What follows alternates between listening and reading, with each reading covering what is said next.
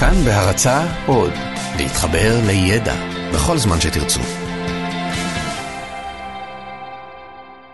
45 דקות עם רז חסון.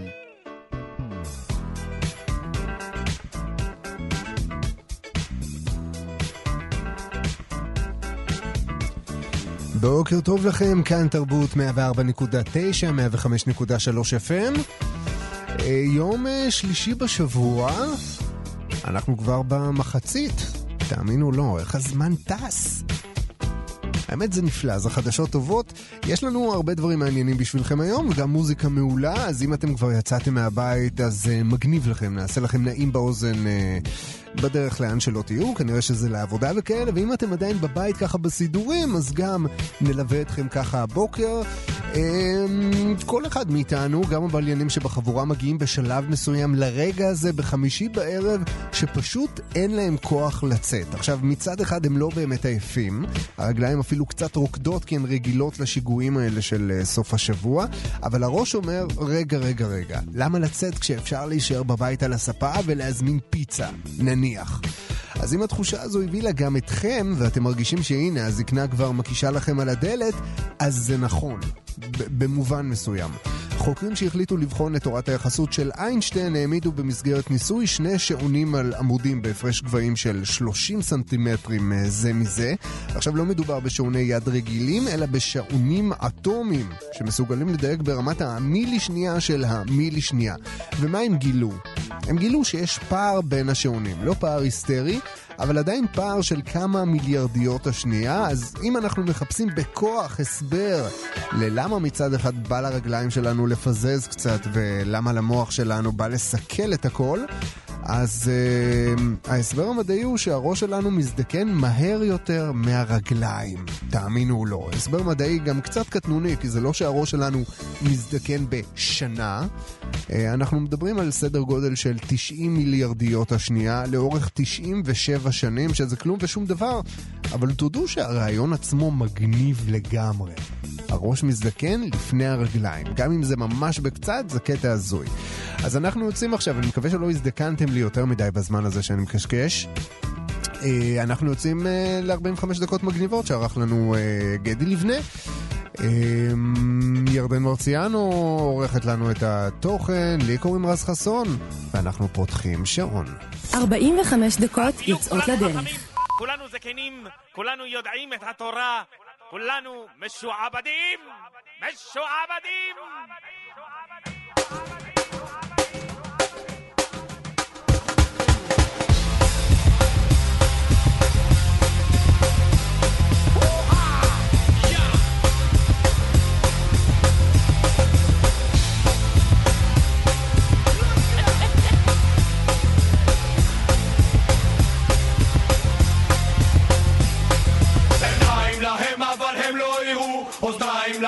הם לא ישמעו. אני שואל עד מתי נמשיך לחיות בשנאה ובפחד? עיניים להם אבל הם לא יראו אוזניים להם אבל הם לא ישמעו. אני שואל אם בכלל נבין שאני זה אתה זה ביחד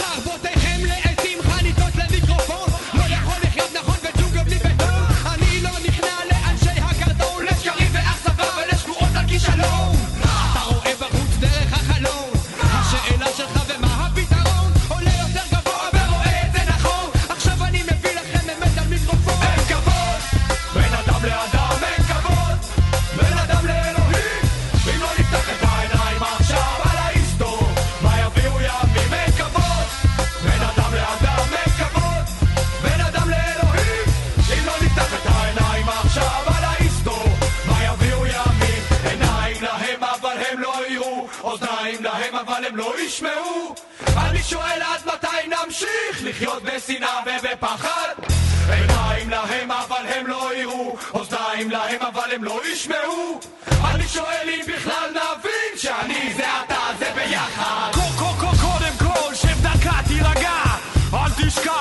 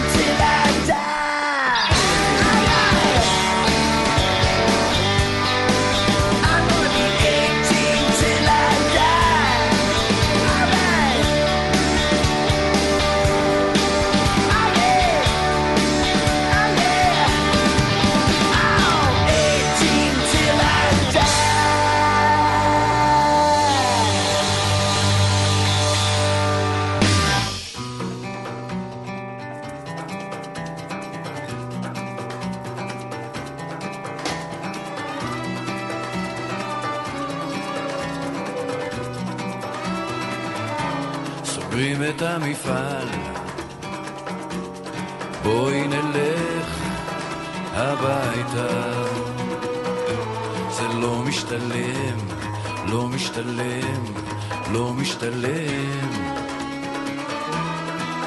זה עניין של כלכלה, של פוליטיקה,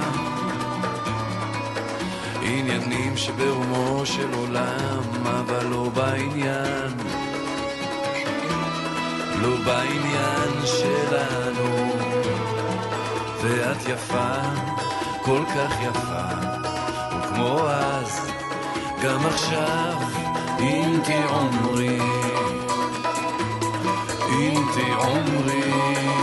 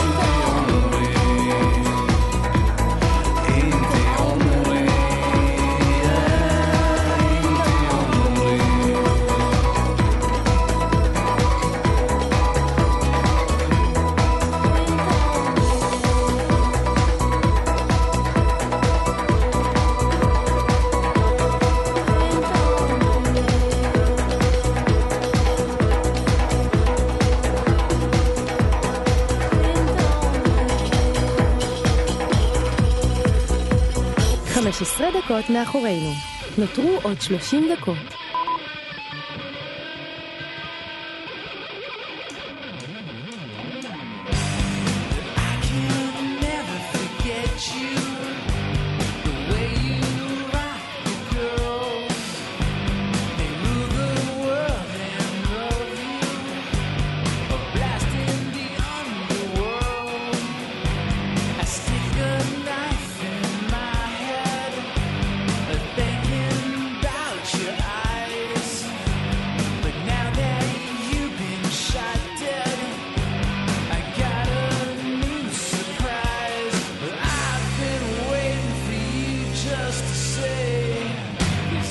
Chick is mine. All I know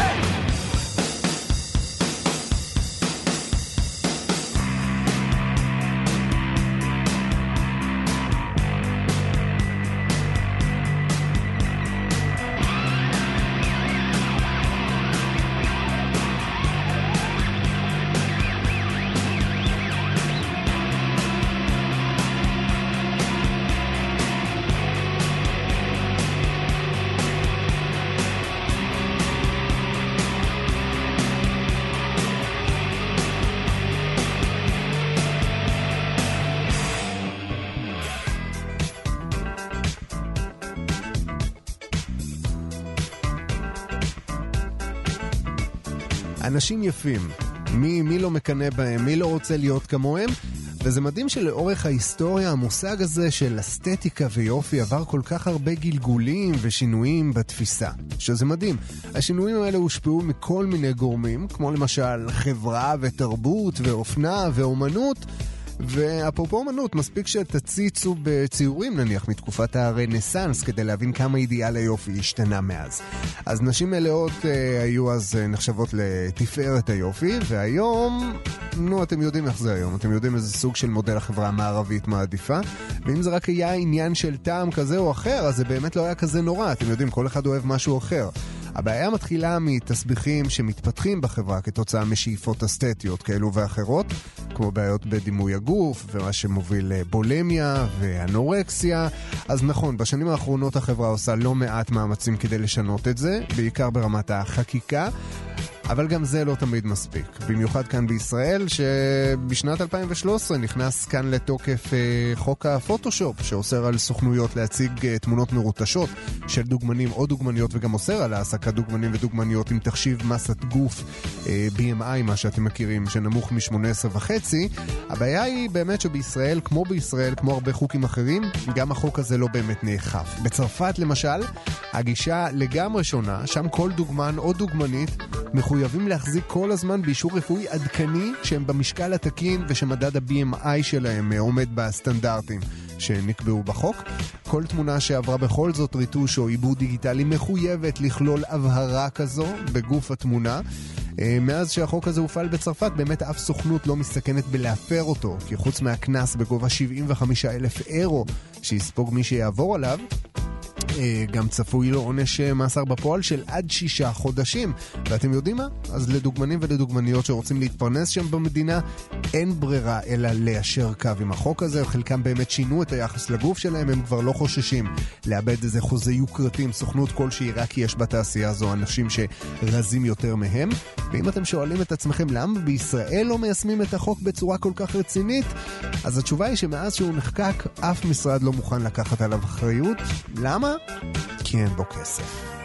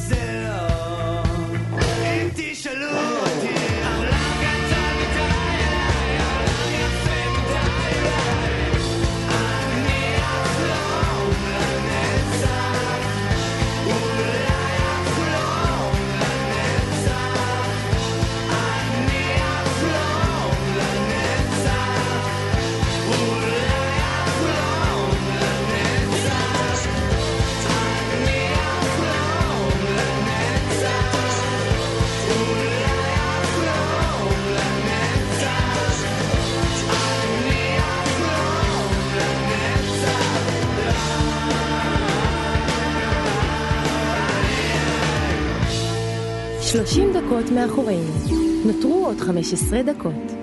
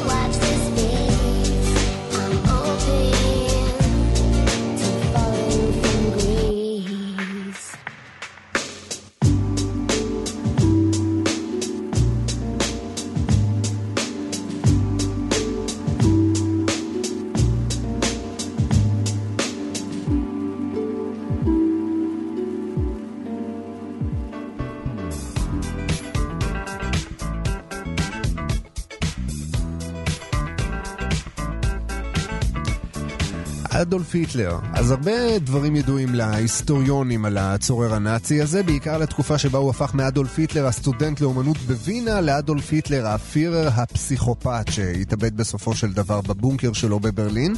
ומה שמעסיק את רובם זו כמובן ההשקפה האידיאולוגית שלו והחוויות שהוא היה צריך לעבור בחיים כדי לגבש אחת כזו. ורבים מהפרטים האלה ידועים, מה שפחות ידוע זה שהיטלר בעצם היה ג'אנקי.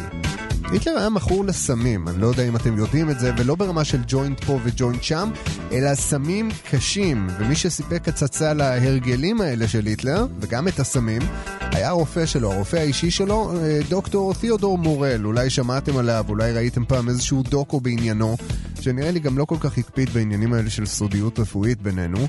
והוא גילה שבמשך תשע שנים, מיד אחרי שהיטלר היה מסיים את ארוחת הבוקר שלו, הוא היה מקבל קוקטייל מטורף של אמפטמינים שהם סמים ממריצים, יחד עם עוד כל מיני מנות של חומרי ההרגעה, ברביטורטים ואופיאטים, בקיצור סלט רציני.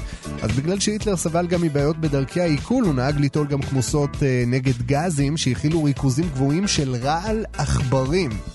אז אולי חבל שהרעל הזה לא עבד קצת יותר חזק. היופי הוא בשביל היטלר שהכדורים באמת עזרו לו נגד העוויתות בקיבה שהוא סבל מהם, אבל הם קצת קצת קצת פגעו לו בריכוז, גם עשו אותו ממש חיוור בשנים האחרונות לחיים שלו. וכדי לייצב את המצב שלו, דוקטור אה, מורל הכין לו תרופה מיוחדת בשם, אה, בשם אה, ויטמולטין, שהשאירה אותו פעיל וחיוני. אם חשבתם שכאן חגיגת הסמים הזו מסתיימת, אז רגע לפני כן נזכיר שהיטלר גם היה צורך קוקאין, ולא בהסנפה, הוא היה מקבל אותם דווקא בטיפות עיניים, כדי להגדיל את האפקט של המיקוד והחידוד החושי שגורם uh, קוקאין. הדוקטור מספר שהוא הרכיב את התמיסה מריכוז גדול פי עשרה מהמנה הממוצעת שצורך אדם רגיל שצורך קוקאין. אה, הוא מספר גם שהיטלר עצמו טען שהקוקאין מנקה לו את הגרון ואת הסינוסים, ולכן הוא היה משתמש בטיפות האלה כמעט כל הזמן. היטלר לא השאיר מקום לטבעיות גם ביחסים שלו עם אווה בראון, מתברר. לדבריו של הדוקטור, הפירר היה מקבל לפני כל מפגש אינטימי איתה זריקה, שהכילה תמציות מבלוטת ערמונית של פר. אז היום כנראה שוויאגרה הייתה סוגרת לו את הפינה הזאת קצת יותר בקלות.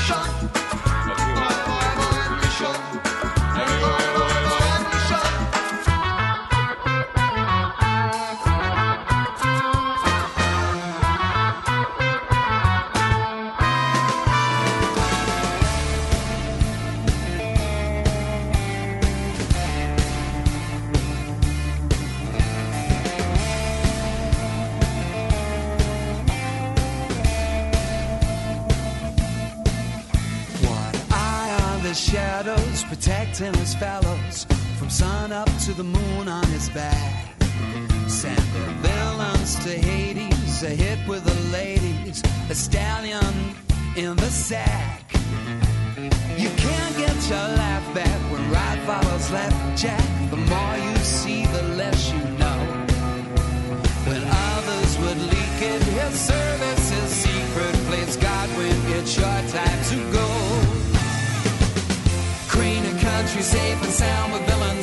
Feet underground, and no one knows, cause no one's found any trace of a man for all seasons. Loves him and leaves him alone, so alone. And you and I wouldn't have a clue who's doing what, why, when, and who. Up the creek with no canoe. Watch out for the man for all seasons. Loves him and leaves him alone. So alone, but safe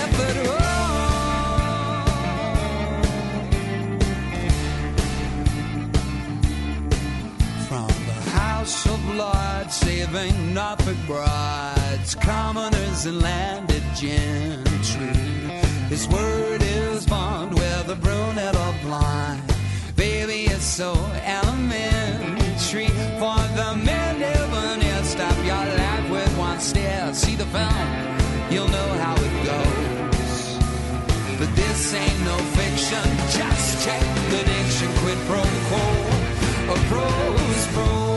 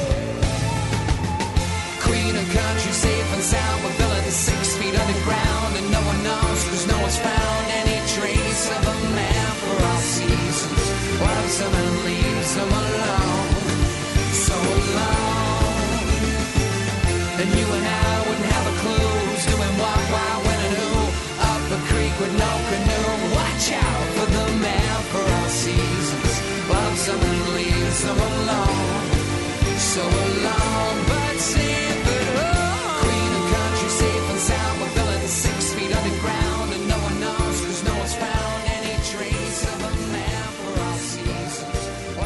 אז זהו, עד כאן 45 הדקות שלנו להבוקר. תודה רבה לגדי לבנה על המוזיקה ולירדן מרציאנו על התוכן, ולכם כמובן שהייתם איתנו גם הבוקר. אנחנו נשתמע כאן מחר. בינתיים אה, אתם מוזמנים להישאר איתנו. דודו ארז עוד מעט יהיה כאן עם אה, שלושה שיודעים. לי קוראים רז חסון, שיהיה לכם יום טוב. ביי ביי.